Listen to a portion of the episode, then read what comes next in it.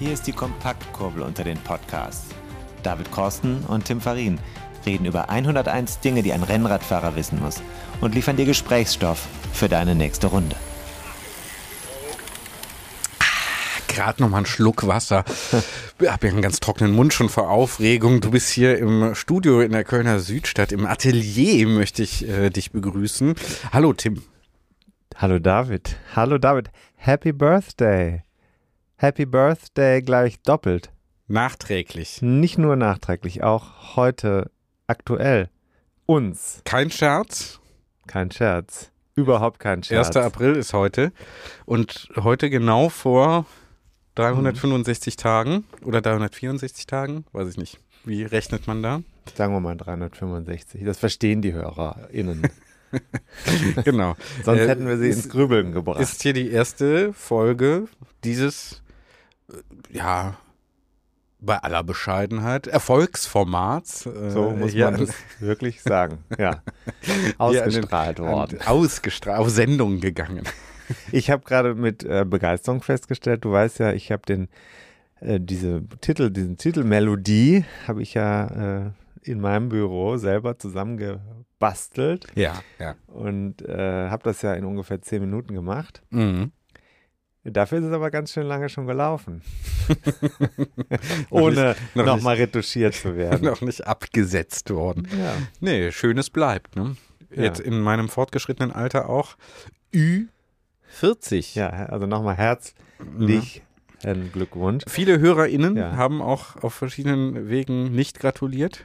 Es gab auch Gratulanten. Ich wurde beim Versuch, mit dir zu sprechen, abgesägt. Ja, ja. Aber nicht schlimm. Es war ja dein Geburtstag und nicht meiner. ja. Und deswegen habe ich dir auch ja, dann du hast angerufen. angerufen. Es war ein rabenschwarzer Tag. Tim, Tim, es war ein rabenschwarzer Tag.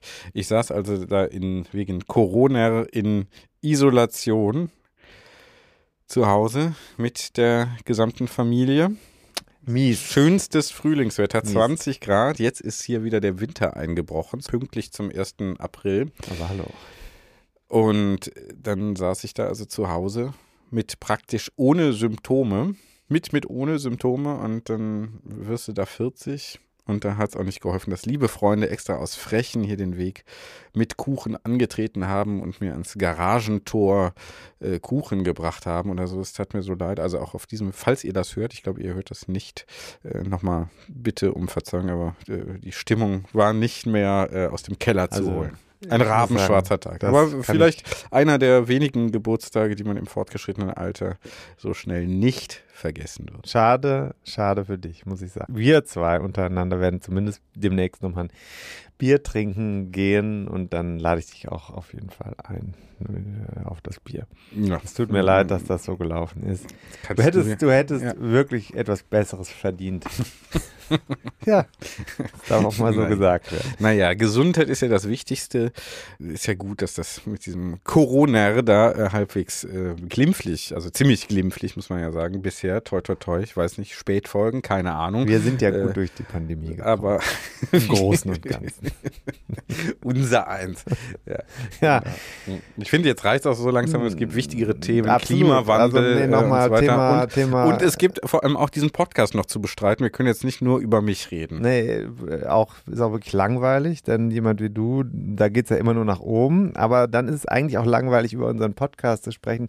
Ich habe in den letzten Tagen einfach mal was gemacht. Ich habe gedacht, wie, wie erfolgreich sind wir eigentlich wirklich? Und Wie hab- gut sind wie Fragen? Wie plus Denn, Adjektivfragen. denn äh, es ist ja so, dass wir natürlich die, unsere Seite sehen. Viele Menschen sagen inzwischen, wir würden auch gerne Gespräche hören, die so lange sind wie alles gesagt bei der Zeit. Die Menschen sehnen sich nach drei bis sechs Stunden Podcasts von uns. Mhm, mhm. Viele, wirklich viele Menschen.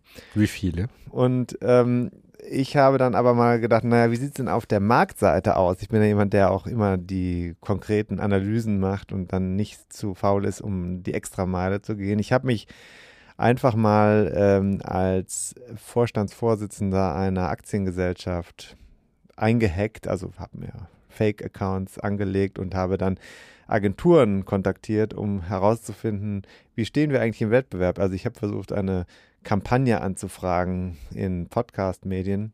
Hm. Und wir sind da schon, äh, würde ich sagen, eigentlich weit enteilt im Wettbewerb. Wir sind, was die Strahlkraft anbelangt und die äh, Metriken, sind wir äh, erstaunlich weit vor dem Wettbewerb. Und das in nur einem Jahr. Und ich würde sogar sagen, mit einem Dem überschaubaren, überschau überschaubaren Einsatz. Zeit, Zeit, äh, Zeit und Geldeinsatz. Ja. Also Leute, wenn ihr Lust habt, äh, noch zu günstigen Konditionen bei uns einzusteigen, dann ist jetzt der Zeitpunkt. Crowd Investment habe ich jetzt, kriege ich von so einem Mikrofonhersteller. Die habe ich auch mal äh, äh, super, äh, lassen allerdings in Russland herstellen. Oh.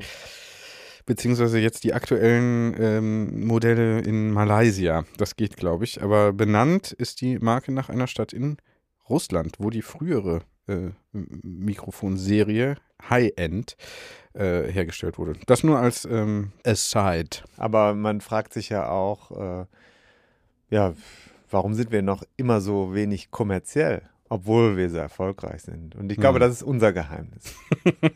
das macht uns auch aus. Ja, ja, könnte man, könnte man eigentlich mal ändern nach einem Jahr. Also ich finde das nicht schlecht, da durchaus.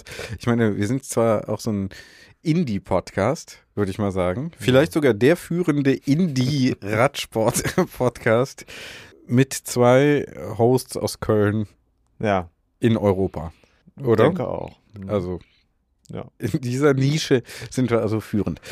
Und Gut. wir haben eine Fangemeinde. Danke, liebe Fangemeinde. Ich muss das nochmal jetzt sagen. Gemeinde, Community und vor allem Community trägt. Wir haben ja vielleicht ein bisschen noch was Ernstes, hatten wir beim letzten Mal angesprochen. Ich habe ja so eine spontane Aktion gemacht mit den Büchern.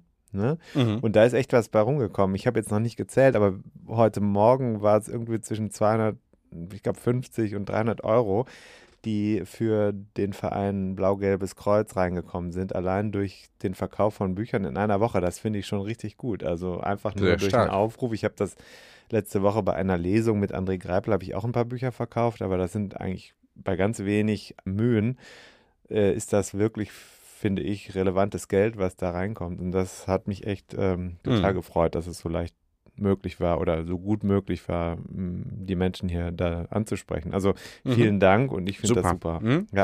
ja, ich auch. Und kann gerne so weitergehen, dann auch in unsere Privatschatulle. Das wäre jetzt der nächste Schritt. Da frage ich mich dann Einfach immer, was stimmt mit den Leuten nicht, wenn man mal selber sich irgendwie reich machen will, ja?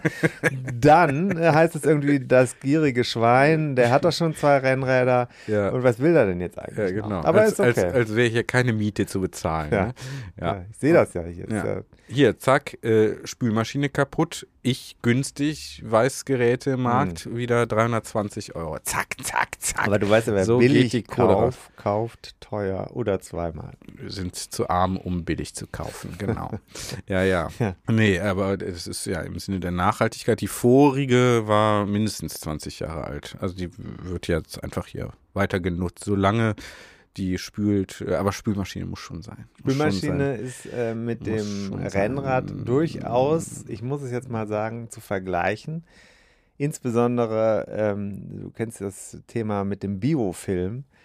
Also unten drin musst du wirklich, wirklich aufpassen. Das ist die Zone, wo es auch beim Rennrad ja, haben wir ja gelernt im Gespräch mit Thomas Musch, der Blick auf die, auf den Dreck, der sich ansetzt an verschiedenen Stellen, lieber mal ein bisschen genauer wegmachen, denn da kann es durchaus passieren, ja, dass das auch äh, nicht nur für die Maschine, sondern auch für den Körper letztlich schädlich wird. Ich Mhm. möchte darauf Mhm. hinweisen. Ich selber Mhm. habe Mhm. eine Maschine letztes Jahr aufgeben müssen, von der ich der Meinung war, dass sie noch geht, aber äh, der Elektriker und ich waren unterschiedlicher Ansicht. Verkeimung. Nee, da ging es dann in dem Fall um eine Pumpe, bei der ich die Beobachtung in der Tat hatte und er die Beobachtung über die Messgeräte und wir waren unterschiedlicher Meinung. Er war der Meinung, das nicht gemessene Problem kann auch nicht existieren.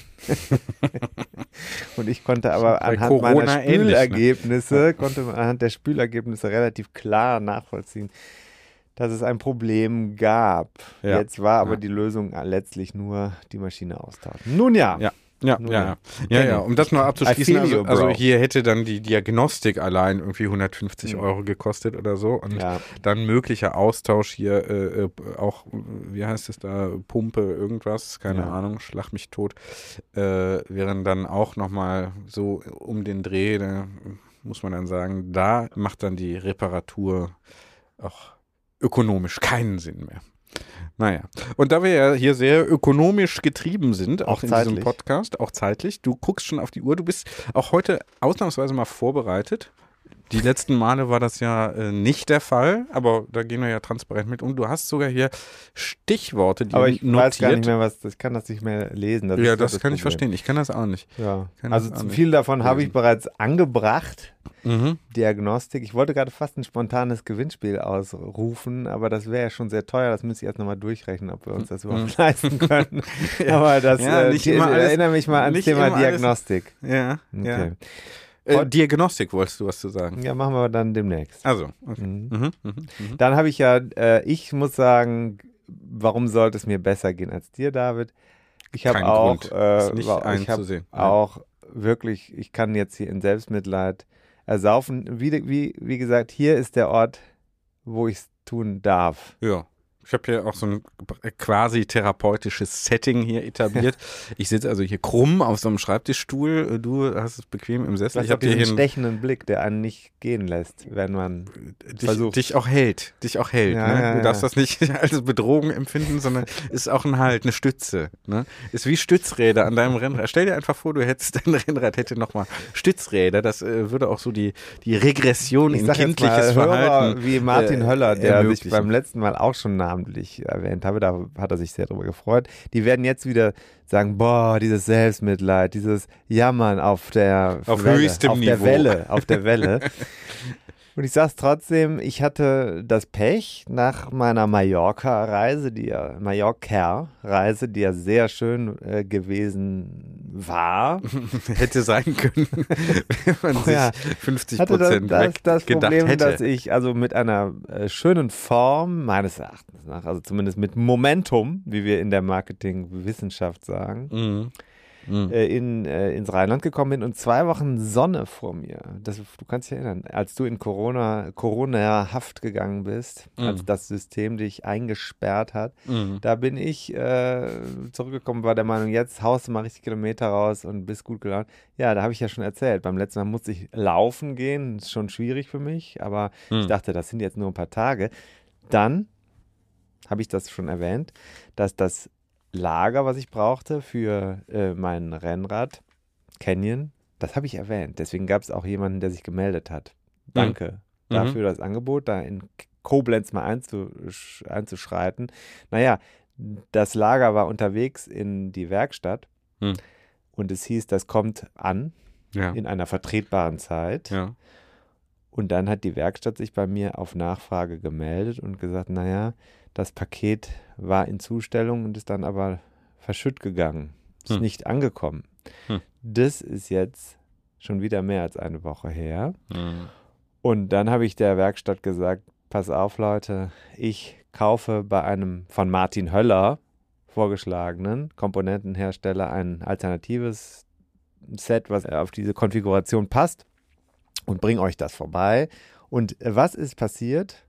Beides hat jetzt bis heute gedauert und als genau in dem Moment, als der DHL-Mann eben bei mir vor der Tür stand, um das Paket in meine Hand zu drücken, kam eine E-Mail vom Radhandel, Mhm.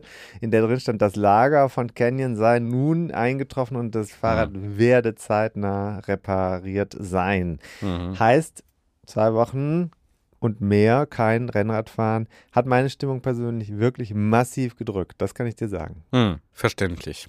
Ja. Aber äh, identischer Lieferant und identische Lieferzeit, ne? Nee, nee, das eine war ein alternativer Hersteller, der baut Hm. die Teile nach und bietet die dann an. Mhm. Mhm. Aber okay. Also habe ich jetzt auch nichts von, muss ich jetzt wieder Ja. zurückschicken. Ja. Dann Ja. Kann man ja heutzutage einfach so machen. Okay, Ne? also deprimierende Nachricht jetzt hier auch wieder zum Geburtstag. Ich weiß gar nicht, die wievielte Folge es ist. Ich glaube, wir haben fast täglich gesendet, gefühlt äh, im letzten Jahr. Im vergangenen Jahr sagen wir äh, Experten ja. Ne? Das letzte Jahr wäre ja anders, nachdem keines mehr kommt. Äh, so, im vergangenen Jahr drei. Denkt mal drüber nach. Ne? Ne? Ne. Äh, genau, ist auch das kommende Jahr ist und nicht das nächste. Naja, ähm, so viel dazu. Was machen wir heute eigentlich, außer ein bisschen hier rumquatschen, unvorbereitet? Du hast hier so äh, wirklich Stichworte. Ja. Das, ist, das, ist, das ist wirklich ein äh, ganz interessantes. Phän. Phänomen. Äh, Hier sind Spiegelstriche und danach sind so sehr kryptische Zeichen. Also da könnte ich auch nichts. Nö, das äh, kann ich. Ich habe ja, man hat ja gemerkt, es gab ja bislang schon einige auch heiße Talking Points, die hier abgearbeitet Worden. wurden, die bei waren. euch jetzt noch resonieren. Oder Nach- nachhallen. Das? Resonieren. Ja, ja, ja. Resonieren ist wieder was anderes. Mhm. Auch das nochmal bitte kurz checken. Aber äh, Faktencheck. Wir machen jetzt einen Faktencheck. Wie wäre es denn damit, wenn wir einen Faktencheck anbieten böten? Ja. Aber äh, zurück zum Thema Spiegelstrich hier, Kind steht hier. Ich habe jemanden gesprochen, der hat ähm, zu Hause auch Nachwuchs. Mhm. Ja. Der ist Tut mir leid. und äh, da möchte ich jetzt einfach ganz soft darauf hindeuten, dass in dem Gespräch, was wir geführt haben, an irgendeiner Stelle mittendrin habe ich gedacht, hm, das ist aber jetzt plötzlich ein lautes Hintergrundgeräusch, was ist Hm. denn da los? Ja. Hm.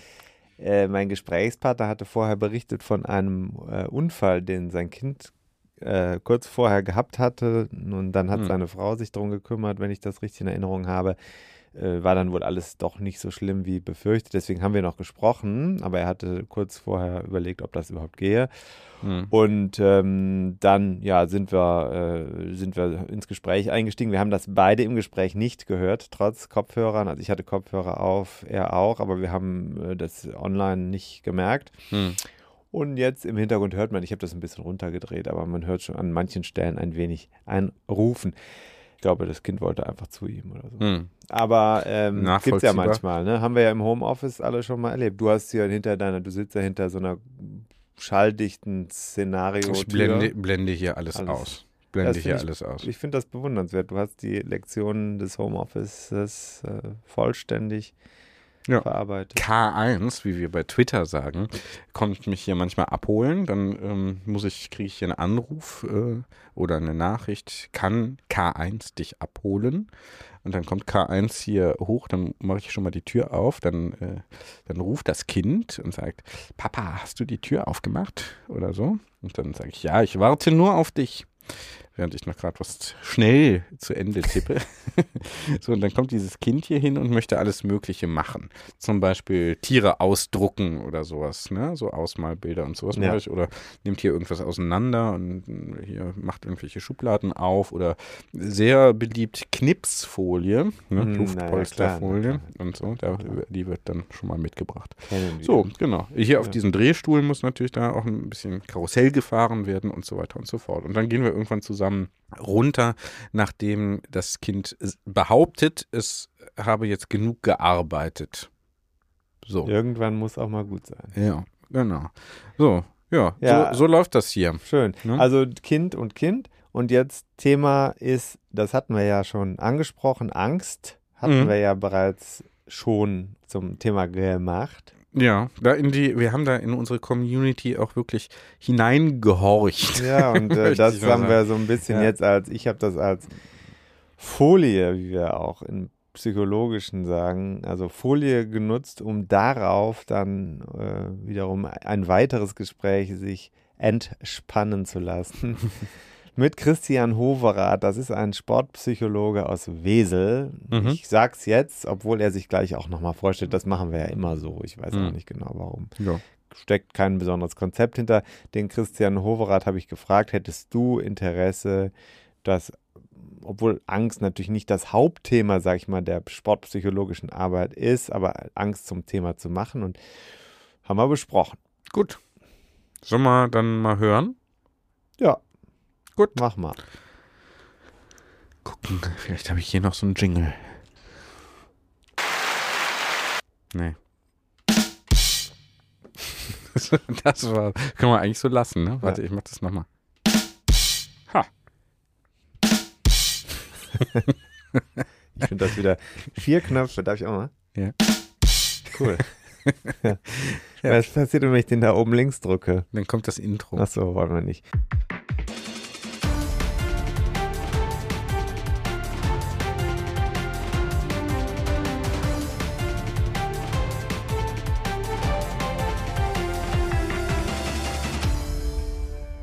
Habe gerade ein Lachen im Hintergrund vernommen. Wer ist denn da am Telefon? Meinst du mich? Ja. Oder ach so, ich, ich gucke gerade hinter mich. Äh, der Christian ist hier, Christian Hoverath. Hi, Sportpsychologe aus Wesel am Niederrhein. Wir reden, wir reden, über Ängste und du scheinst unheimlich gut gelaunt zu sein. Was, wie kommt's? Ach, ja, hilft ja nichts, ne? Sehr gut. Christian, Wenn äh, ich mich jetzt hier in die Situation vergebe, natürlich. Ja, mal gucken, was auf mich zukommt. Mal gucken, was du gleich mit mir veranstaltest. Hast und, du keine äh, Angst vor diesem Gespräch? Es ist eine Herausforderung. Da sind wir ja schon am ersten Thema. Alles ne? klar. Herr Christian Hoverath, nicht einfach so passieren lassen. Die Intro habe ich mir gerade gedacht. Also du hast dich kurz namentlich vorgestellt. Du sitzt in Wesel. Das ist äh, nicht so weit weg von Köln. Wir könnten einen Flaschenpost zu dir schicken. David und ich mit unseren Ängsten und du würdest darauf antworten vielleicht, aber dann müsstest du einmal die Flaschenpost in die Welt schicken. Sag mal was über deinen Beruf. ich bin Psychologe und äh, Sportpsychologe. Ja. Deswegen aus verschiedensten Gründen mit diesem Thema vertraut, betraut. Wir kennen uns von einer anderen Recherche, das sollte ich vielleicht noch sagen. Thema war damals, weißt du es noch? Ja, klar, weiß ich das noch. Jetzt wird aus der Herausforderung doch Angst.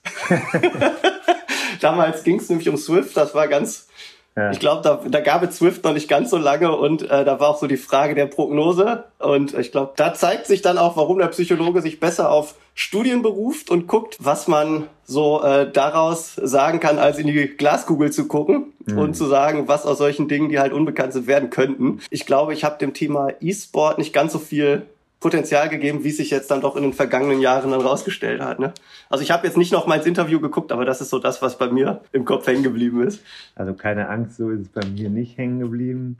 Aber äh, ich habe, glaube ich, verstanden, dass du ein Skeptiker warst und inzwischen selbst auf der smarten Rolle mit, Swift unterwegs bist, gelegentlich. Ja, ich muss sagen, ich habe die Vorteile für mich so ein bisschen gefunden, weil gerade jetzt so über den Winter ne, gab es da, gibt es dann doch die Möglichkeit, ähm, bevor du jetzt ja, wieder von zu Hause abhaust, wieder die Kinder und Frau alleine Abendessen dürfen und so weiter, äh, bietet es mir halt die Möglichkeit, okay, dann ein gezieltes Trainingsprogramm in kurzer Zeit abzuspulen. Hat dann doch Vorteile. Und, Hat für viele äh, ja. Richtig, ja. Und irgendwie so zwischendurch dann ein oder andere Rennen zu fahren, macht dann ja auch doch Spaß, ne? Ah, okay. Also die Skepsis ist dann gewichen. Sag mal, ähm, äh, vielleicht noch zur Intro. Also Sportpsychologe, wir machen jetzt ja alle Sport, man mhm. kennt Psychologen, aber wie kommen eigentlich Leute, die jetzt vielleicht Hobbyfahrer sind, an dich? Passiert das überhaupt? Oder äh, sind das nur ja, Menschen, die Spitzenathleten sind? Nee, überhaupt nicht. Also Sportpsychologie, klar, ähm, ne, mentales Training, wie auch immer, wird natürlich auch von Spitzenathleten in Anspruch genommen. Der Ansatz bietet sich aber eigentlich, das heißt eigentlich für jedermann Ne, für jeden, der seine Leistung optimieren will, der vielleicht auch, und da sind wir auch beim Thema Radfahrer, die Ängste überwinden wollen, weil sie mal gestürzt sind oder halt Sorgen haben, wie sie, wie sie die selbst gesteckten Ziele erreichen können, irgendwie mhm. dann in irgendwelchen Hobbyrennen auch Misserfolge hatten und überlegen, wie komme ich da jetzt irgendwie ne, mhm. dahin, wo ich eigentlich doch glaube, hinkommen zu können und so weiter. Mhm. Doch, doch.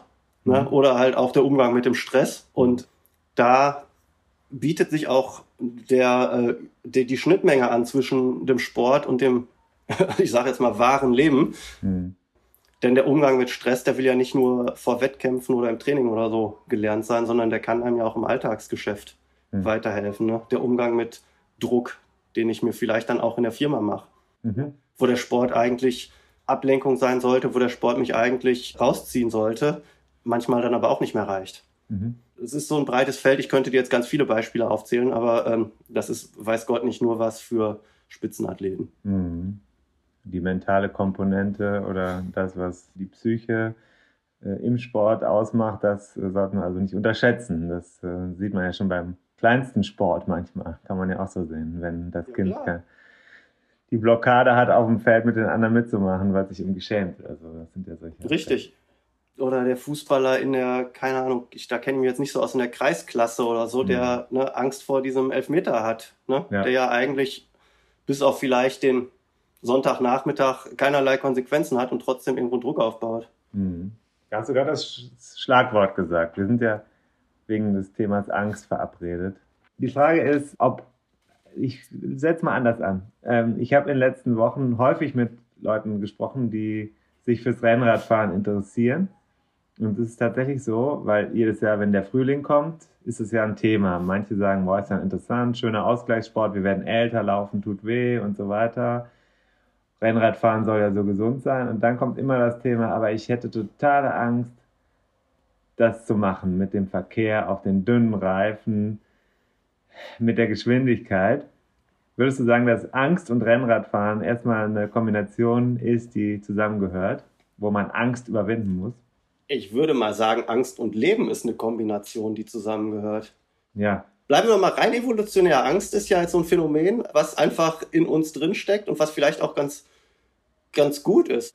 Ich weiß nicht, bei uns verbindet ja auch die A3. Ähm, mhm. da gibt es Stellen mit wunderbar schönem Asphalt. Wenn ich nur darauf achten würde, ne, wäre der Weg von uns vielleicht ein schöner.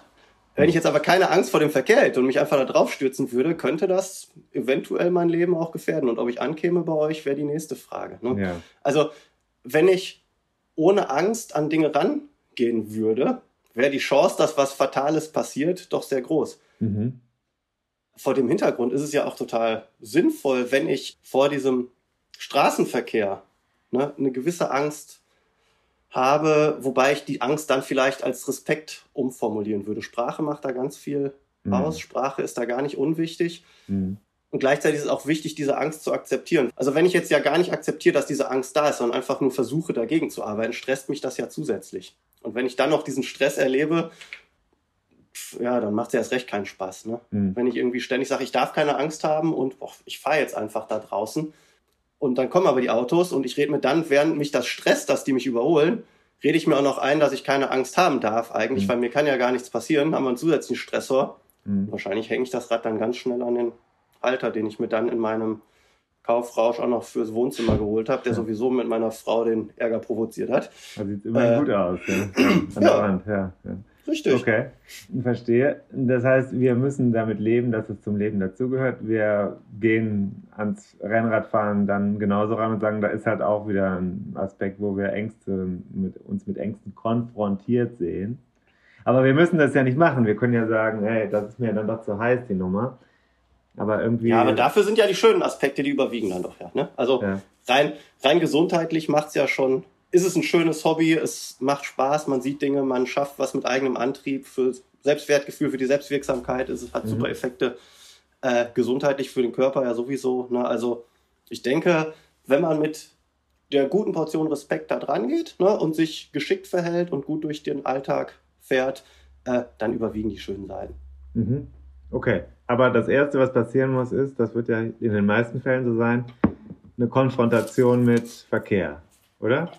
Du fährst auch lange Rad. Erzähl du es mir. Ist das das Erste, was passieren muss? Ich meine, klar, man wird nicht um den Verkehr herumkommen, aber wenn ich anfange, muss ich mir ja nicht die belebtesten Bundesstraßen aussuchen. Also es mhm. gibt ja super viele schöne verkehrsarme Straßen auch und Feldwege mhm. und, ne, also ich glaube, wir kennen beide wahrscheinlich äh, genug. Radwegnetze, die völlig entspannt fahren lassen, mhm. wo wir jetzt nicht in den Verkehr müssen und wo wir dann in der Anfahrt dahin vielleicht einfach auch darauf achten können, also Umsicht ist ja dann auch ganz hilfreich, ne? Ja. Okay. Durch den Verkehr zu kommen. Das klingt jetzt alles sehr ähm, nach dem Motto, das kannst du alles managen. Aber, ja, äh, und auch da finde ja. ich, also ja, es kann man, man kann vieles managen. Wenn ich aber merke, dass ich da Probleme habe, dann muss ich es ja nicht managen. Dann kann ich gucken, wie, wie ich mir Hilfe suche. Und da rede ich jetzt nicht unbedingt auch von professioneller psychologischer Hilfe, sondern manchmal hilft es dann vielleicht auch einfach mit jemandem, der Radsport erfahren ist, mhm. der aber um meine Herausforderungen da weiß mich mit dem zu verabreden und mal ein paar Wege aus der Stadt zu finden, die sich gut fahren lassen und ein paar schöne Routen zeigen lassen, die verkehrsarm sind. Mhm. Wenn es mich halt völlig überkommt, gut, dann fahre ich mit dem Auto raus, äh, hole das Rad aus dem Kofferraum und fahre halt da, wo ich sicher bin. Oder, okay. Also es das gibt ja Wege. Aber, das wäre für dich als Psychologe vertretbare Vorgehensweise, sozusagen gewissen höheren Risiken, die man zumindest so wahrnimmt, aus dem Weg zu gehen ich glaube, da müssten wir jetzt echt überlegen, wie, wie groß die Ängste sind, von denen wir sprechen. Ne? Mhm. Vielleicht hilft auch erstmal ein Entspannungstraining, ne? um halt die Angst, den Stress, den ich da erlebe, abzubauen, um dann mit einem kühleren Kopf an die Sache gehen zu können, um dann auch rauszukommen. Wie groß ist denn der erste äh, Faktor Erfahrung, also sich selber eine Sache auszusetzen? Ich gucke hier aus dem Fenster raus.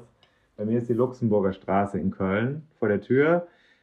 Wenn ich jetzt Einsteiger wäre, ich müsste ungefähr bis zur nächsten guten verkehrsarmen Straße, ja. sagen wir mal zwei bis drei Kilometer durchs Stadtgebiet fahren, garantiert auch mit viel entgegenkommendem Verkehr, mit ein paar Schienen, Kreuzungen, unübersichtlichen Situationen, so auf dem Rennrad, dünne Reifen, ist das alles vielleicht für, für Einsteiger schwieriger zu handeln. Also sehr vorsichtig, sehr angespannt. Aber mhm. wie sehr ist dieses sich mit dieser Sache ja schon ein wenig absichtlich konfrontieren wichtig, um Ängste in so einem Hobby zu überwinden? Konfrontation ist da in jeder Art und Weise äh, wichtig. Ne? Mhm. Also ähm, wir können beim Verkehr bleiben, wir können auch über äh, Abfahrten sprechen. Ja, äh, fangen wir erstmal mit dem Verkehr an, weil ich glaube, das ist das, was die meisten. Das, was beide Themen gemeinsam haben, ist ja, dass ich eine gewisse Erfahrung und Routine brauche, um mich sicher zu fühlen. Und natürlich, wenn ich jetzt diese Wege mit dem Rennrad fahre, die du gerade beschrieben hast, äh, und ich habe es vorher noch nie gemacht, natürlich ist es dann ein äußerst stressiges Erlebnis, da ist ja gar keine Frage. Hm. Wenn du den Weg aber vielleicht auf deinem Stadtrad schon mal gefahren bist, ne, dann weißt du ja, wie es sich anfühlt, dann ist es vielleicht nicht ganz sofort mega stressend. Wenn du vielleicht auf dem Rennrad mhm. dann, wenn du diese Wege fährst, nicht direkt die Klickpedalen bei deiner ersten Ausfahrt drauf hast, ist es vielleicht auch hilfreich, das Gefühl zu haben, okay, ich mhm. kann hier jederzeit absteigen. Mhm. Solche Sachen. Ist es so, dass ich dieses Thema, also sagen wir mal diese drei Kilometer mhm. vorher, im Kopf wirklich durchgehen muss und sage, was habe ich für Variablen, also Klickpedalen, Schienen da, Verkehr an der Stelle, versuche das Thema ganz rational zu fassen, hab, werde ich dann eine Chance haben, die Angst auf der, während der Fahrt zu vertreiben? Naja, je nachdem, wie du dich da reinsteigerst, wird es vielleicht sogar noch äh, schlimmer. Ne? Wenn du im Kopf halt dafür keine Lösung findest, sondern nur die äh, Probleme und Herausforderungen siehst, dann wird es ja noch stressiger. Äh, da ist es dann ganz wichtig, im mhm. Kopf sich auch sich Lösungen zurechtzulegen und nicht, nicht nur die äh, Schwierigkeiten zu sehen. Da würde ich vielleicht auch sagen, hast du zwei Freunde, die Rad fahren, dann soll einer vor dir fahren, einer hinter dir und ähm, dann kannst du dich da langsam raus, rauswagen, raustasten. Ne, um mal mhm. zu gucken, äh, ist ja auch eine ganz passable Methode in unserem Leben zu lernen, lernen am Modell, ne? sich anschauen, abschauen, wie machen mhm. andere das eigentlich und ähm, so, dass du vielleicht wenn du die Schienen da siehst, nicht für dich direkt lernen musst, dass du die äh, nicht parallel anfährst, sondern möglichst irgendwie, äh, ne, wenn möglich, dann auch noch im 90-Grad-Winkel, sondern dass dir das dann vielleicht auch noch jemand vormacht. Gut, also das heißt, das spricht dafür rauszugehen. Und auch da, ne, also wenn du merkst, pff, der Weg ist mir echt zu heiß, dann, äh, ich weiß nicht, ob da eine Straßenbahn fährt oder sowas, dann fahr vielleicht zu einer, muss, du musst ja nicht den Berufsverkehr wählen, ne, wo alle voll und mhm. drin sind aber dann mhm. fahr die Station raus und setz dich erst da aufs Rad, wo du dich am Anfang sicher fühlst, um ein Radhandling zu erlernen. Ne? Wenn man den Anfang äh, des Radfahrens äh, schon ein bisschen hinter sich gelassen hat, dann würdest du sagen, managt man das selber mit dieser Angst irgendwie. Die Gefühle hat man anders im Griff oder die Emotionen werden anders eingeordnet. Das kommt von selbst, einfach durch Erfahrung. Ich tue mich mit diesem Pauschalisieren immer schwer, weil alles immer so individuell ist, ne? Hm. Aber ähm, Erfahrung macht hm. ganz viel, klar. Äh, natürlich wird es auch Sportlerinnen und Sportler geben, bei denen das sich nicht mal eben dann einstellt, wo es vielleicht auch länger dauert. Aber je häufiger man einer Situation ausgesetzt war, umso natürlicher wird es ja auch irgendwann. Ne? Ich weiß nicht, als du das erste Mal rausgegangen bist bei euch, wie sich das angefühlt hat und jetzt machst du es wahrscheinlich mhm. einfach blind, weil das ist halt mein Weg nach Hause. Ne? So ist es in den meisten Fällen. Mhm. Also dieses eine ist die Angst, sich zu bewegen im Verkehr und so, aber etwas, was uns ganz häufig jetzt genannt wurde, als wir die Folge zur Angst gemacht haben, da haben wir ja auch äh, ganz viele Hörerinnen und Hörer gehabt, die äh, uns, uns äh, Feedback gegeben haben. Da kam immer wieder zum Vorschein, ja, die Angst vor anderen Menschen, also vor denen, die sich da im Straßenverkehr als quasi Gegner in Autos meistens äh, bewegen. Autos, kleinen Transporter, Lastwagen auf der Straße. Ja. So, das ist was anderes. Noch würde ich sagen, in, äh, da steckt ja was anderes drin. Man hat Angst davor, dass andere Menschen einem bewusst oder unbewusst Schaden zufügen durch ihr Handeln. Also man wird sogar im Zweifelsfall drangsaliert, Richtig. weil andere Menschen den Radfahrer auf der Straße, den Rennradfahrer auf der Straße ungern sehen wollen. Das kann ja auch passieren. Dieser Sache ist man ein wenig hilflos ausgesetzt. Trigger für Ängste. Ja, ist ein Trigger. Da ziehe ich dann ja. auch gerne mal Statistiken zu Rate. Ne? Also ich meine, um das jetzt mal äh, einfach praktisch zu halten. Ich glaube, die Situation kennen wir aus dem Praktischen. Die Frage ist nur, wie oft passiert dir das? Ist es dann wirklich so, dass es deswegen halt voll im Fokus stehen sollte? Oder ist es was, was eh so selten passiert, dass jemand absichtlich einen dann auch noch schneidet und äh, dass man das vom blanken Risiko her eigentlich ganz gut zur Seite schieben können sollte. Ne? Natürlich, wenn du jemand bist, der äh, seine 8, 9, 10, 12.000 Kilometer da im Jahr abspult, wird es dir eher passieren, ja. rein statistisch gesehen, als jemandem, der einfach seine 2.000, 3.000 Kilometer im Jahr fährt. Ne?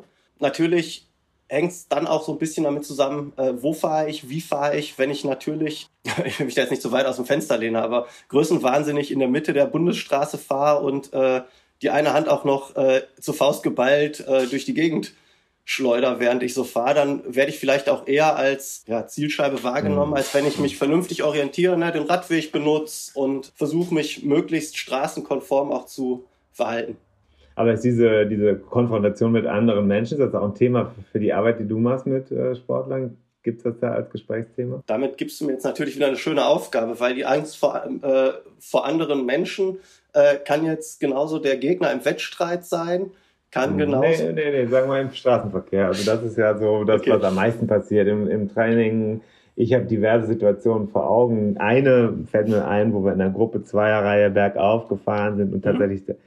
Die, die, Unterarme der äh, linken Fahrer fast alle so quasi touchiert wurden von einem vorbeifahrenden Autofahrer. Ja. Das andere Extremfall ist, steht auch in dem Buch 101 Dinge, die ein Rennradfahrer wissen muss.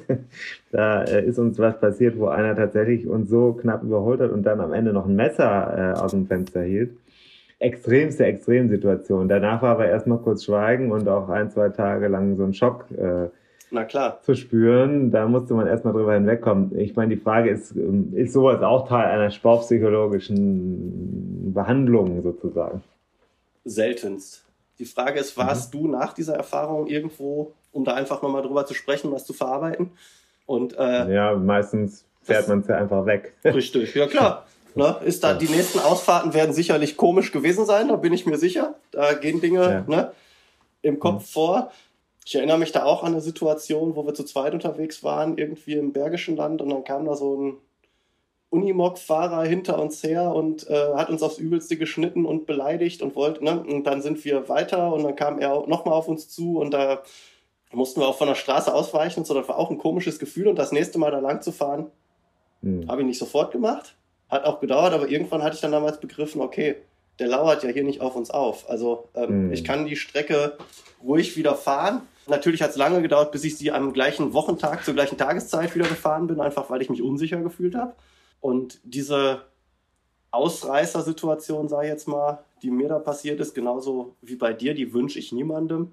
Aber es ist mhm. ja zum Glück nicht an der Tagesordnung. Ne? Ist auch was, wo wir in anderen Situationen des Lebens nicht vorgefeilt sind. Jetzt was ist es dir als Radfahrer passiert, aber das mit dem Messer kann ja auch irgendwie, ne, wenn du dann samstags abends irgendwie um halb elf nochmal schnell in Köln habt ihr länger auf äh, am Supermarkt warst, weil du irgendwas vergessen hast und dann dann irgendwelchen entsprechenden Ecken vorbeikommst, kann dir so eine Situation ja auch passieren. Ne?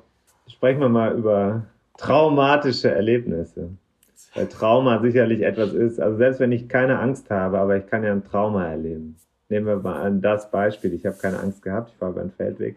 Plötzlich bedroht mich jemand mit dem Messer. Das ist ein traumatisches Erlebnis. Ein anderes ist, was mir gestern passiert ist, ich werde einfach vom Fahrrad umgehauen von jemandem, der mir auf dem Radweg entgegenfährt. Mhm. Ich kann nichts machen, ich sehe den nicht, ich fahre hin ich habe keine Wahl, ich stürze, habe jetzt vielleicht noch Glück gehabt, aber beides sind Traumata, wie es ja so schön heißt, grammatisch korrekt.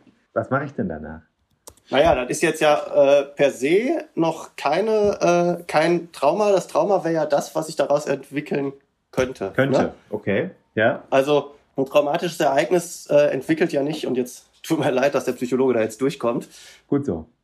Aber das ist ja ein belastendes Ereignis oder eine Situation, die von dir oder der betroffenen Person dann halt äh, nicht bewältigt werden kann, nicht verarbeitet werden kann, kann ein Resultat von Gewalteinwirkung sein, eine seelische Verletzung. Die entsteht ja nicht sofort. Ne? Also Unfälle können sich zum Trauma entwickeln. Mhm. Es entwickelt sich nicht aus jedem Unfall, aus jedem belastenden Ereignis ein Trauma. Mhm. Äh, da sind wir jetzt beim Stichwort Resilienz. Dinge, die wir entgegensetzen können. Und das ja. ist ja auch gut so, dass wir so extreme Ereignisse okay. verarbeiten können. Ne? Aber nimm, nimm den Sturz. Also äh, das ist jetzt so ein Beispiel. Im Radsport klass die klassische Methode, um mit dem potenziell traumatischen Erlebnis umzugehen, hieß immer sofort wieder rauf aufs Rad weiterfahren. So, da kann man jetzt ja sagen, könnte auch gefährlich sein, weil hm, so eine Gehirnerschütterung auf dem Rad erstmal rauszustrampeln, 100 Kilometer, vielleicht keine gute Idee, aber für Nee, die, gar nicht gut.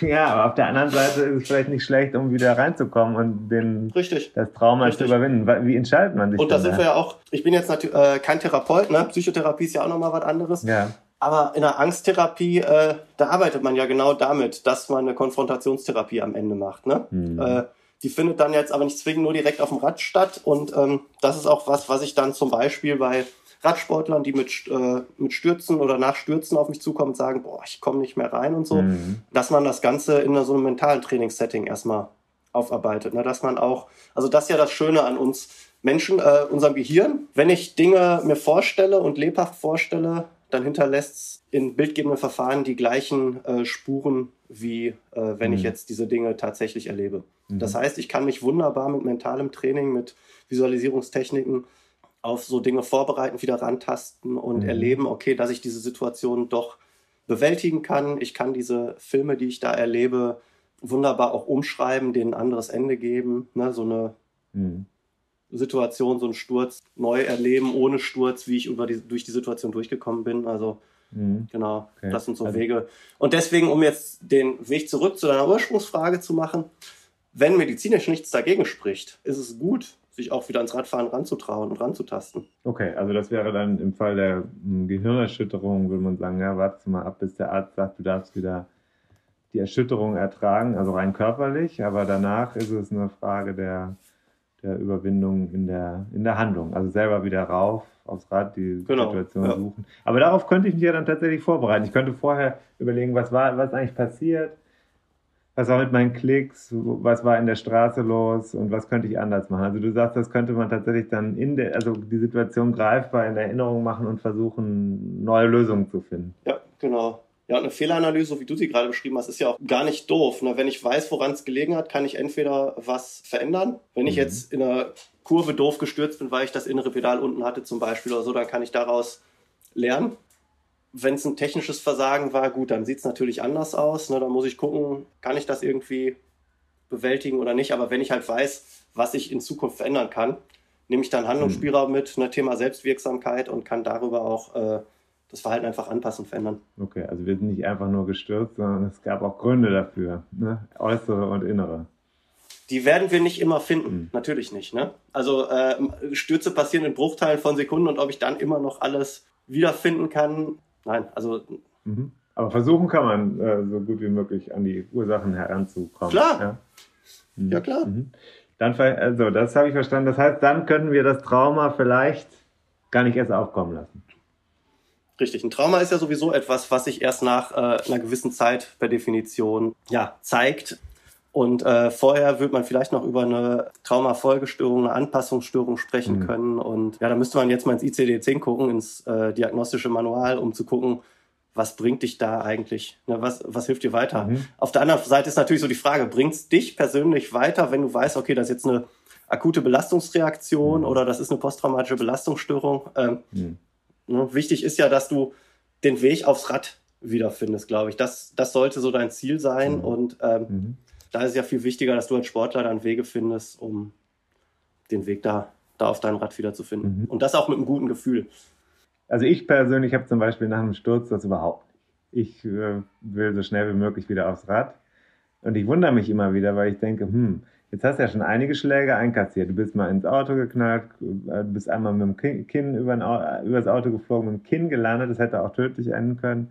Äh, Sturz in der Garage aus dem Stand. Gestern werde ich umgefahren von einem entgegenkommenden Teenager. So, das sind alles Sachen, wo ich denke, boah, dafür, dass du so oft auch schon in deinem Leben richtig übel hingefallen bist, hast du aber jedes Mal wieder totalen Spaß daran, dieses Hobby auszuüben. Und das, die Frage stellt sich überhaupt gar nicht.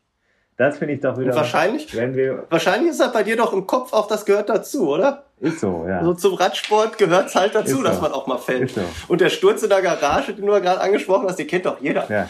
Also, Okay, ne? also- wer ist nicht an seiner dritten Ampel nicht aus dem Pedal gekommen? Also das heißt, diese Angst, okay, die ist berechtigt, aber äh, was heißt denn überhaupt dann Angst? Also Angst äh, ist ja dann eigentlich eher Wissen, dass es passieren wird. Und dann ist es auch nicht so schlimm. Das eine ist Sturz, Abfahrt hatten wir eben gesagt, Geschwindigkeit, kann man alles verstehen, Verkehr. ein Unfall wird hervorgerufen. Es gibt aber, glaube ich, noch was anderes. Gesellschaft. Also andere Menschen, mit denen man zusammen fährt. Und da habe ich zwei Dinge mir hier notiert. Das eine ist, wenn ich in einer Gruppe fahre, klar, da hat man auch Angst vor Abständen davor, dass man stürzt und so, aber da schwingt doch auch was anderes mit. Ich habe irgendwie Angst, mich falsch zu verhalten in der Gruppe, den Leuten zu nahe zu kommen, mich falsch zu verhalten im Sinne von Etikette nicht einhalten und so. Ich weiß nicht, ob du das kennst, ob das ein Thema ist. Also, wie komme ich rein, so dass ich mich da nicht blamiere oder anderen schade oder überhaupt mein Gesicht wahre? Kann man da von einer Angst sprechen? Beim Gruppefahren? Kann man individuell natürlich, oder? Ja. Also, wenn das was ist, was dich ängstigt, dann kann man natürlich auch davon Angst sprechen. Mhm. Und äh, wir als soziale Wesen, weil du jetzt halt gerade das Thema Etikett ansprichst und so mhm. weiter, äh, wir sind soziale Wesen. Wir sind einfach auch darauf angewiesen, mit anderen Menschen positiv zu interagieren, um da halt ne, im Zweifel dann mitgetragen zu werden. Mhm. Und natürlich wollen wir da nicht ausgestoßen werden. Das ist ein ureigener Trieb von uns, ein ureigenes Verlangen und der trifft, trifft da genauso zu. Im Radsport, wenn ich zu einer Gruppe gehören will, mhm. dann möchte ich da auch nicht ausgestoßen werden. Klar. Mhm. Und da hilft es dann natürlich, äh, sich erstmal damit auseinanderzusetzen, wie sind denn überhaupt die Regeln? Ne? Mhm. Wie, wie kommuniziert ihr miteinander? Was wird hier erwartet? Ich muss ja nicht direkt nach vorne gehen und den Hengst markieren. Ich kann mich ja auch erstmal hinten orientieren und gucken, okay, wie fahren denn die anderen? Mhm. Kann mich mit jemandem, der in der Gruppe vertraut ist, absprechen im Vorfeld, hör mal, welche Zeichen gebt ihr euch und wie geht ihr miteinander um? Das sind so Sachen, äh, die einem dann im Vorfeld ja schon Angst nehmen können. Mhm. Okay. Ja, weil, ähm, und den Druck vielleicht auch senken können. Ich, ich glaube, da muss man den Druck an sich selbst auch rausnehmen, wenn ich das erste Mal in so einer Gruppe fahre oder auch das zweite oder dritte Mal, dann weiß ja auch jeder von den anderen, worauf er sich einlässt. Mhm. Und wenn wenn wenn es für die okay ist, mich mitzunehmen, mhm. äh, dann wird es für die auch okay sein, wenn ich vielleicht mal irgendwo einen Fehler mache und einen Bock baue. Mhm. Also, also vorher mal äh, sagen, da wird, dass man das erste Mal, zweite Mal dabei ist. Sollte man schon? Warum nicht? Ja. Ja, dann ist zumindest klar, warum man das Schlagloch ja. nicht angezeigt hat. Richtig. Okay. Ja. Ähm, naja, das ist, das führt ja dann dahin, also wenn man in der Gruppe fährt, vielleicht will man dann auch irgendwann mal ein Jedermann-Rennen fahren oder so. Und das sind ja ganz andere äh, soziale Situationen, in denen man sich dann da plötzlich befindet, mit Leuten, die man nicht kennt, ja, mit hohen Geschwindigkeiten, Richtig. unter Druck ja. unterwegs zu sein. Das ist ja erstmal eine Situation, die echt Respekt einflößen kann, weiß ich auch noch ganz genau, als ich das erste Mal gemacht habe.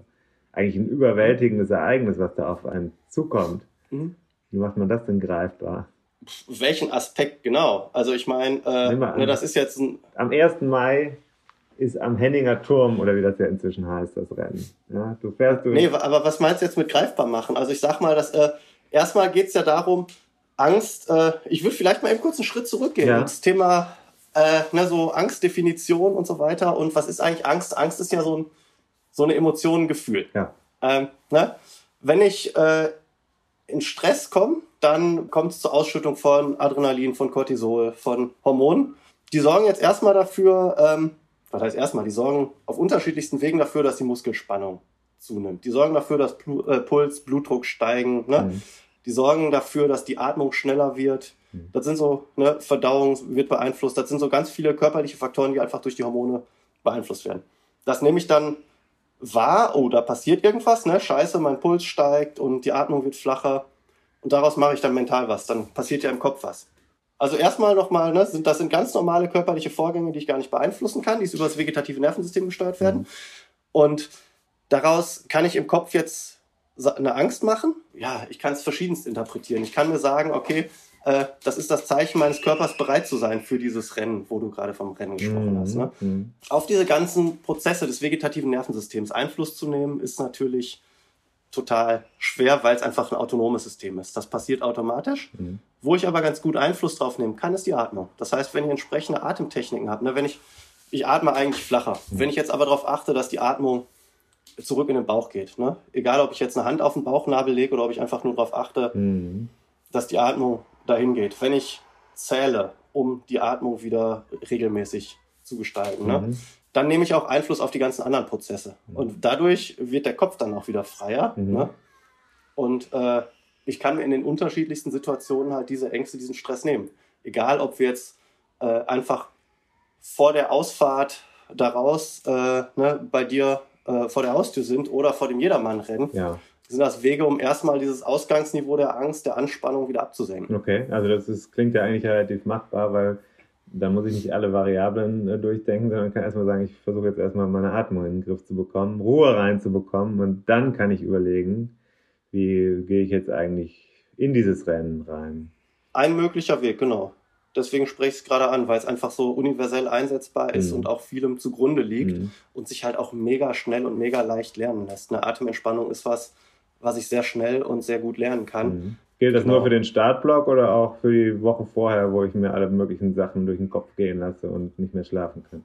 Das gilt für jeden Moment. Also mhm. äh, mentales Training. Ich hoffe, wenn du am Henninger Turm stehst, dass du nicht erst am Tag vorher das erste Mal auf dem Rad sitzt. Mhm. Und genauso darfst du ja beim mentalen Training auch nicht erwarten, dass ich, hey, äh, boah, jetzt gerade bin ich gestresst, jetzt mache ich mal eine Atementspannung. Ja.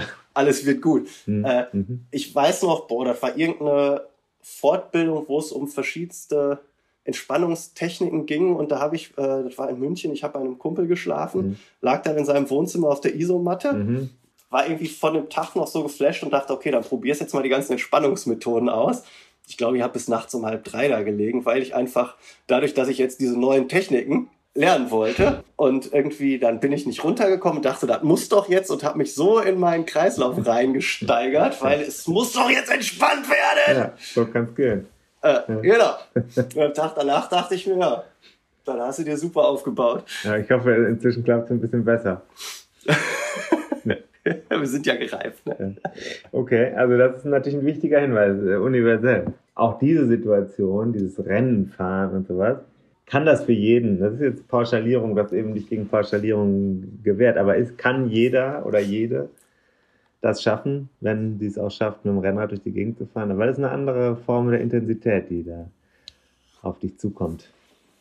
Ja, aber geht, also da ist jetzt die Frage, kann das jeder schaffen? Welches kann das jeder schaffen, meinst du? Sich der also Situation auszusetzen, also wirklich im Rennen, Tempo, Vollgas, in der Gruppe, unter Zeitdruck. Es ist ja schon nicht so ganz so wie mit der Hobbygruppe am Wochenende durch die Gegend fahren. Ist Klar, ist die Frage, ob ich da Bock drauf ja. habe, ne? Also wenn ich da Bock drauf habe, warum soll ich es denn nicht schaffen können? Mhm. Ist ja auch immer die Frage der Zielsetzung und der Motivation. Mhm. Wieso mache ich das und was möchte ich erreichen? Mhm. Ja?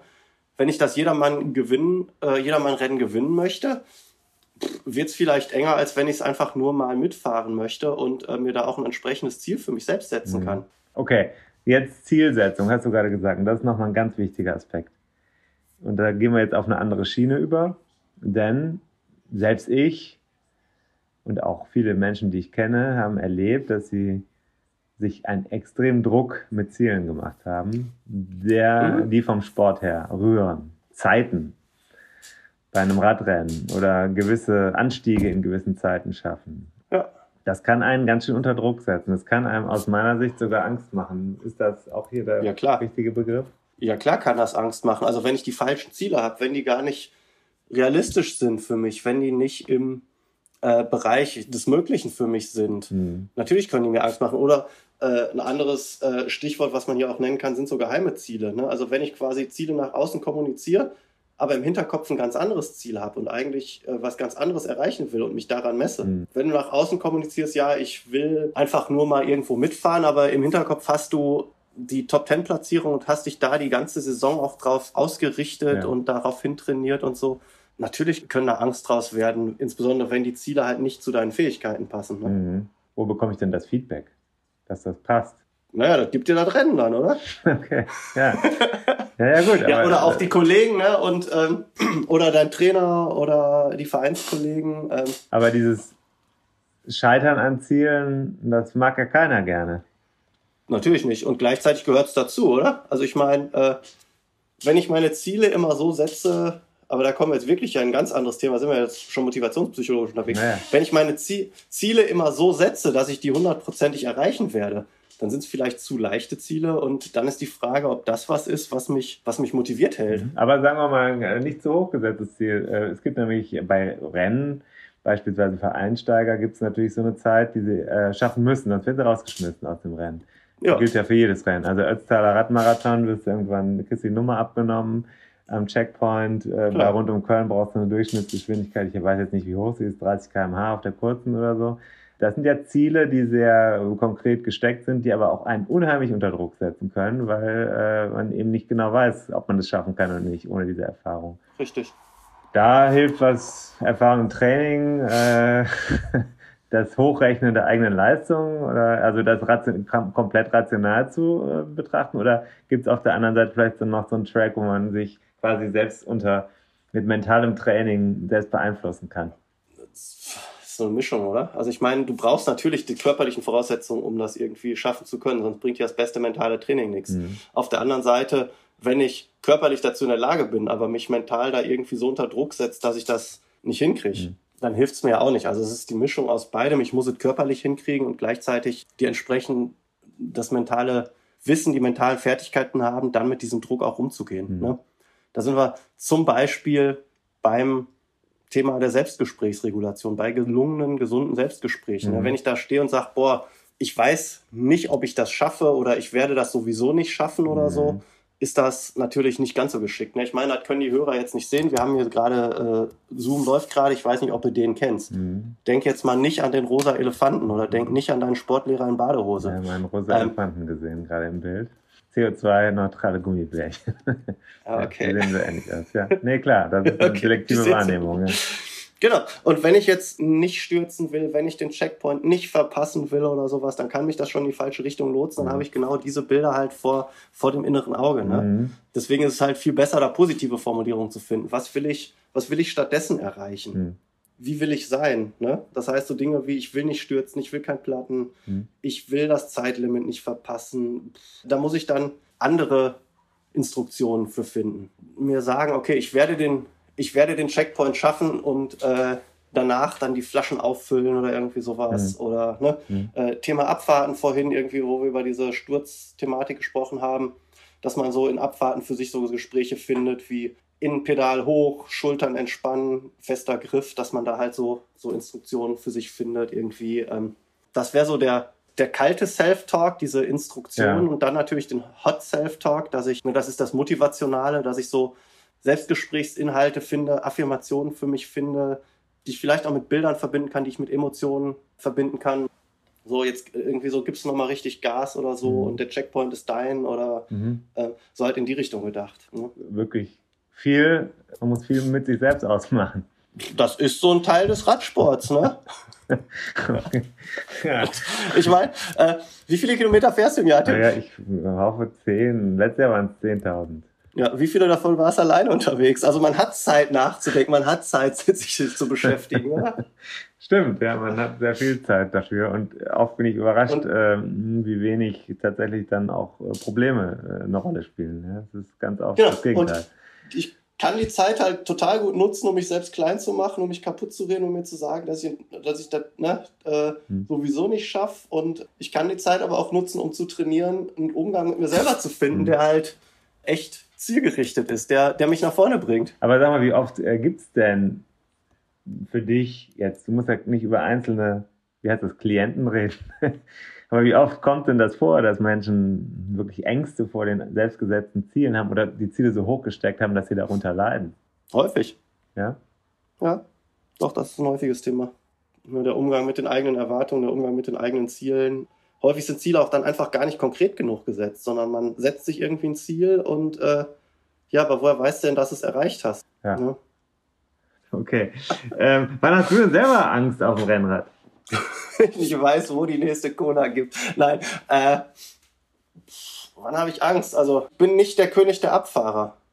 Bin auch lieber auf der Straße als im Gelände unterwegs. Und wenn ich dann irgendwie mit dem Mountainbike irgendwo die Schotterstrecke runterfahren mhm. darf, dann zum Beispiel, mhm. da kommt sowas wie Angst durch. Es ist zumindest das, die Frage, ob ich eben, also solange ich kontrolliert fahre, habe ich auch keine Angst, aber ne, wenn dann dieser Kontrollverlust kommt, dann ist das, das, das die Situation, in der ich mich sehr unwohl fühle, ja. Hm. Okay. Gehört also auch für dich noch dazu. Ja, du, aber auch das, auch das kann ich für mich begründen. Ich bin mit, wie alt mag ich da gewesen sein, fünf oder sechs, von einer Autobahnbrücke auf einer Radtour mit meinen Eltern runtergeballert. Hab dann unten total geschickt die, äh, also im Wald, Schotter, ne, schön die Rücktrittbremse eingeworfen, Vollgas, weil es zu schnell war und lag dann ein paar Tage mit einer Gehirnerschütterung im Krankenhaus. Ich weiß nicht, also lässt sich jetzt natürlich drüber streiten, aber ich kann mir sehr gut vorstellen, dass das irgendwie zusammenhängen könnte, dass Mhm. da diese Sorge, diese Angst entstanden ist. Wenn ich das jetzt so Revue passieren lasse, was wir besprochen haben, dann ist das eigentlich alles gar nicht so wild mit der Angst, muss man sagen. Gehört irgendwie dazu, aber Was äh, heißt nicht so wild? Also ich will jetzt auch keinem, der Angst hat, diese Angst absprechen. Verstehe nee, mich da das, bitte nicht das wollte falsch. ich auch ne? nicht sagen. Das hatte ich auch Gut, gar nicht gut, vor. gut. Deswegen haben wir ja die Episode auch gemacht. Aber es ist jetzt ein Aspekt äh, des Sports und ähm, es ist irgendwie etwas, was wir an verschiedenen Stellen ohnehin haben werden. Und ähm, wie du am Anfang gesagt hast, gehört zum Leben dazu. Sollte unser Handeln nicht leiten. Wahrscheinlich ist das die Quintessenz, oder? Es darf unser Handeln leiden, aber es ist natürlich hilfreich, wenn ich Wege finde, damit umzugehen. Ne? Hm. Hm. Wenn ich die Angst jetzt nicht äh, quasi, wenn die mich nicht dominiert, sondern wenn ich es irgendwann schaffe, einen Umgang mit ihr zu finden und äh, vielleicht auch Hand in Hand mit ihr zu gehen. Klingt Ja, gut. da gibt es schöne Übungen zu, aber das würde jetzt hier den Rahmen völlig sprengen. Aber äh, ich darf, ich glaube, da schließt jetzt so ein bisschen der Bogen auch zum Anfang. Ich darf die Angst nicht äh, so wegtun, als die darf nicht da sein, sondern sie darf da sein. Und sie kann mich auch vor bestimmten Dingen schützen. Hm. Sie kann, sie kann mich retten. Und gleichzeitig gibt es auch Situationen, wo ich in der Lage sein möchte, meiner Angst weniger Gewicht zu geben und die einfach daneben zu setzen. Ne? Ja. Und ich dann auch derjenige bin, der bestimmt und der leitet. Christian, jetzt haben wir, glaube ich, mehr als die vorgegebene Zeit gesprochen. Und das ist jetzt der Punkt, an dem ich gesagt hätte und das jetzt auch tue, dass man dich über den Hinweis in den Show Notes sicherlich auch äh, direkt kontaktieren darf, wenn man äh, Bedarf hat an einer Beratung.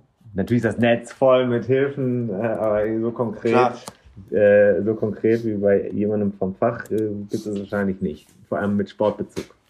Und ich glaube, das ist auch der Punkt. Ähm, wenn ich mit diesen Dingen, die das Netz bereithält, klarkomme, ne, dann ist das doch gut. Also auch der Weg zum Sportpsychologen, wo du am Anfang mal drauf eingegangen bist. Äh, wenn ich mir da Bücher zum Thema geholt habe ähm, und das mir reicht, dann ist das doch auch super. Also Selbsthilfe ist doch ist ja super. Aber wenn ich dann merke, okay, das reicht mir nicht und ich muss irgendwie noch jemanden haben, mit dem ich jetzt individuell auf mein Thema eingehen kann, Ja. dann ist es ja gut, dass es, dass es da auch Leute gibt, Fachpersonal gibt und äh, dass ich mich da auch mit jemandem austauschen kann, der sich mit dem Thema auskennt. Okay, also mein Platz, Top 10 Platz beim Ötztaler, da reden wir. Gleich, Gerne. Im Ansch gleich reden wir gleich im Anschluss an. drüber. Ich glaube, das ist eine Sache von zehn Minuten, dann haben wir das. Oder so.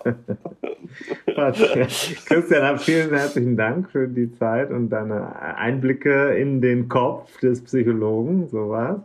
Und äh, ich glaube, wir haben da ein paar Sachen mitgenommen. Ich habe eben auch noch mal kurz versucht durchzuatmen. Ähm, hat mich zwischendurch, äh, hat mir zwischendurch das Lampenfieber hat's gemindert. Man ist ja doch immer unter Druck. Die Kollegen hören ja mit. Alles klar. Vielen Dank. Bist du das noch? Okay. Natürlich, immer. Immer. Äh, Kette rechts, sage ich. Ist klar. Danke für die Einladung.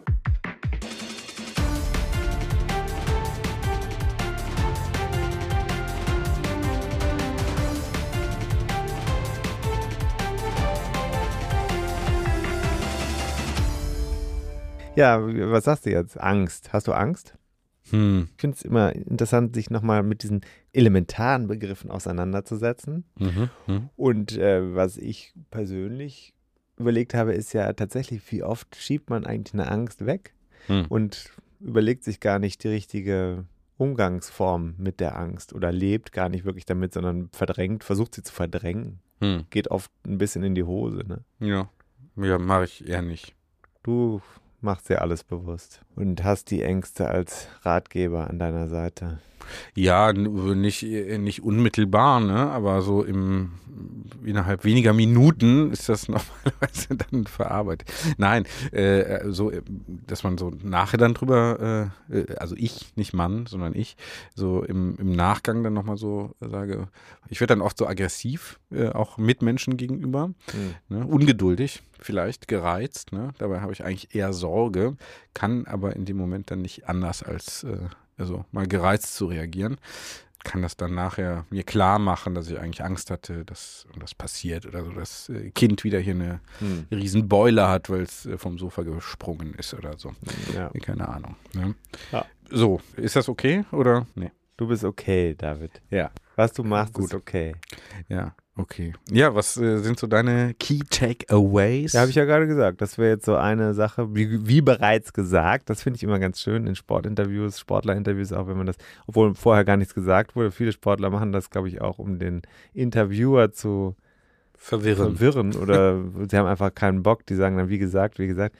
Du hast doch eben, das hast du noch nicht gesagt, aber egal. Naja, vielleicht haben sie es dann aber dem Kollegen gesagt, der, das ist ja dann oft Das so. äh, ein Kontinuum. im- im, äh, drei, vier, fünf, sechs, sieben Interviews hintereinander, meist mit den identischen Fragen. Ja. Zum Beispiel, wie glücklich sind Sie jetzt? Und dazu ist Wie auch enttäuscht. wichtig, wie, Wie enttäuscht. was hältst du eigentlich davon? Leben wir eigentlich heute noch in einer Zeit, in der man sich nochmal, wenn man beispielsweise morgens eine WhatsApp an einen Chat schickt, begrüßen muss oder, oder den Nachbarn, den man sowieso jeden Tag sieht, muss man dem noch Guten Morgen sagen? Oder sind wir in einem Kontinuum? Also müssten wir uns eigentlich gar nicht begrüßen in diesem Format, weil wir eigentlich immer dauerhaft im Kontakt sind und es gar keinen Anfang und Ende gibt. Äh, nein. Okay. Was macht das Rennrad deines Bruders? Weiß ich nicht. Ich habe ihn, ich hab ihn lang nicht gesprochen. Du hast wahrscheinlich mehr Austausch mit ihm als Ja, ich. okay. Der wartet schon länger. Ja. Gut. Kommt, Ähm, kommt der wartet schon länger als ich auf mein Rennrad. ja. Was machen wir als nächstes? Wir machen die erste Folge im, in der zweiten Season. Was müssen wir denn ändern? Ja, das könnten wir mal äh, fragen. Die äh, Frage zurück an die Community. Was, was sollen wir ändern? Also ich finde gut, ich Jetzt finde kriege gut. ich zittern. Jetzt würde ich, ich habe jetzt Angst. Ich finde jetzt gut. Ich finde Ich habe Angst vor dieser Reaktion. Ich Wieso? möchte mich gar nicht so öffnen. Hm. Ich bin jemand, der ungern nach draußen geht. Hm, naja, dann musst du erstmal in Corona-Isolation, dann ändert sich das ganz schnell. Dann gehst du sehr gerne nach draußen. Ich meine, ich, bin ja wirklich Ich meine nicht jetzt viel. in meinem Inneren. ja, ja, ja. Ich bin ja nun wirklich nicht viel unterwegs hier, ne? Aber dann, wenn du nicht darfst, ne? Wenn Ja. du nicht darfst, ne? Dann willst du, dann ist der Weg zum Supermarkt. Also das, was jetzt auf jeden Fall gefehlt hat. Die 500 Meter. Ja. Naja. Frag, äh, äh, fragen wir doch mal die. Fragen Leute. wir doch mal, was sollen wir ändern jetzt in, der, in Season 2 Ja. von äh, 102 Dinge, die 202 Dinge, die ein Rennradfahrer wissen muss. Was macht eigentlich dein neues Buch? Äh, Dein kommendes Buch, dein nächstes Buch, dein ich, letztes, ich war, dein ich letztes war Buch. jetzt überrascht. Ich habe ja äh, Strecke gemacht auf Mallorca. Ja, hatten wir ja gelegentlich drüber, drüber gesprochen. gesprochen. Ja, und äh, ich habe das jetzt, das Word-Dokument zum ersten Mal seitdem wieder geöffnet und war ganz überrascht, weil so scheiße ist das alles gar nicht, was ich Ja. da geschrieben habe. Ich Ja. dachte, es wäre schlechter als das, was ich jetzt gelesen habe. Hm. Aber es fehlt noch ein Stück. Und äh, wie das so ist, Mhm. wissen wir, äh, die Mhm. zwei Wochen sind äh, vorbei und äh, es fehlen noch ungefähr ein Viertel. Man muss es auch einmal mal redigieren. Und dann gibt es vor allem einen großen Haken. Es müssen noch sehr viele Bilder organisiert werden. Hm, Sehr großer Damit Aufwand. Hätten ne? wir bereits gestern angefangen haben müssen. Sollen besser. Müssen. Hier kann man von einem Muss sprechen. Ja. Aber da komme ich nicht drum herum. Das ist jetzt ein Thema. Dann stehen ja auch schon wieder die Ferien an. Also das Vor heißt, der Tür. vor Ja. der Tür, sie kommen unweigerlich auf uns zu. Ja. Das bedeutet auch dort wieder ein, äh, eine eingeschränkte Selbstwirksamkeit. Das kann man, glaube ich, feststellen, ohne das negativ sagen zu wollen. Eingeschränkte Objektiv. Selbstwirksamkeit durch Schulferien. Objektiv, ja. Ja. Mhm. Die Antwort ist, das Buch wird sehr, sehr gut und ähm, wird zum Weihnachtsgeschäft genauso fertig sein wie 101 Dinge, die ein Rennradfahrer wissen muss. Muss. Mhm. Zum äh, damaligen Corona-Beginn. Man könnte ja auch vermuten, dass der Verlag und ich schon längst wussten, was auf uns zukommt, also die Pandemie, weil die Pandemie war ja für dieses Format und vor allem für das Buch Ein, ein Glücksfall. ein Glücksfall. Wir sind also sehr gut durch die Pandemie gekommen. Bis dato. Ist ja. Ja. noch nicht vorbei.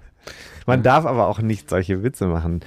Viele Leute sind ja nicht, wollen das auch nicht, dass wir solche Witze machen, dass wir das auf die leichte Schulter nehmen. Nee. Tun wir natürlich Tun nicht. wir auch nicht. Tun wir auch nicht. Tun wir nicht und wir lachen trotzdem.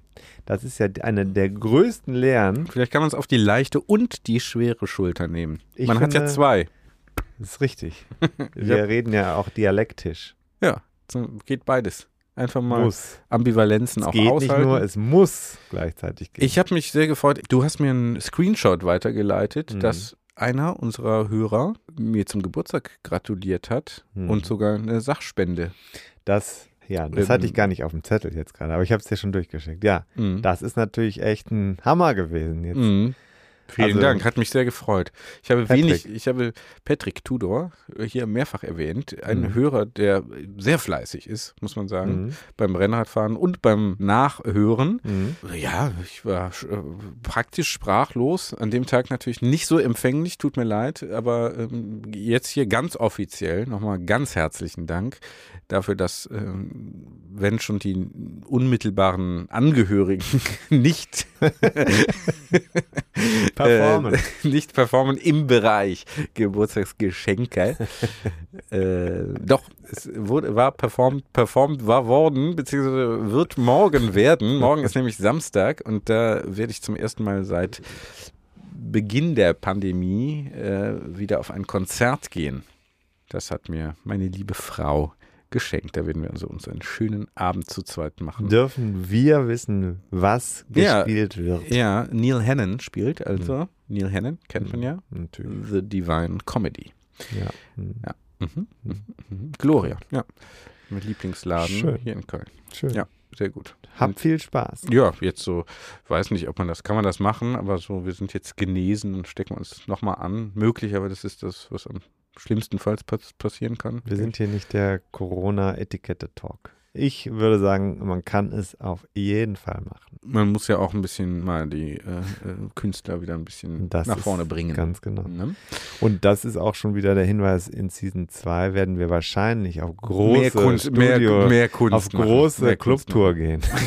Das fände ich zum Beispiel ganz gut, dass wirklich hier auch noch ein bisschen.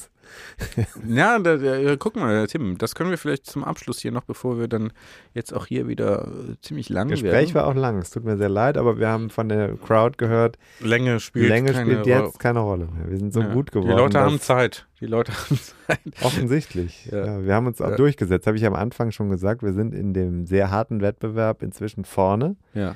Äh, gut angefahren worden und äh, können dann auch, haben, die, haben also die Ohren der äh, Hörerinnen und Hörer freigefahren. Mhm.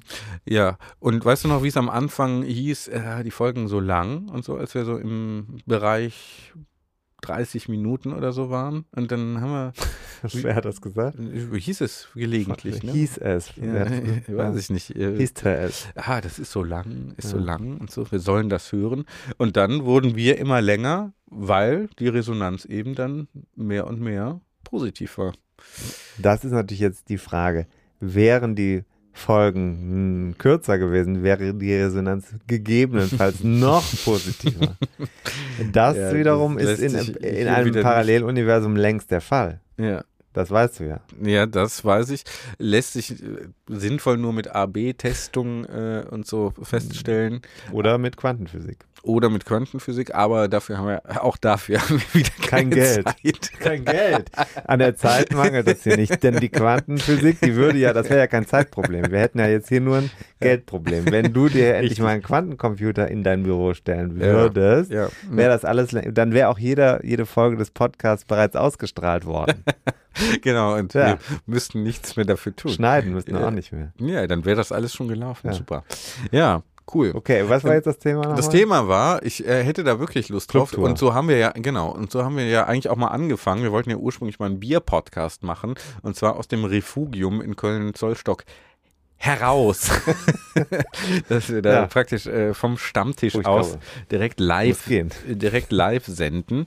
Und ich fände das keine schlechte Idee. Muss jetzt nicht unbedingt nur das Refugium sein, wobei das eine sehr schöne äh, Sehr schön. Lokalität ist. Mit Schönste äh, Lokalität. Muss ich sagen, erinnert mich immer noch an Jonas Deichmann und das Buch, weil an dem Tag, als ich dich dort erstmals getroffen habe, war ich vorher mit Jonas Deichmann in Düsseldorf unterwegs und habe Gewesen. da das Buch gewesen, äh, habe da das Buch vorbereitet. Ich finde gerade die Uhr nicht. Wie viel Uhr haben wir? ich glaube, äh, 13.16 Uhr. Oh, ich muss nach Hause.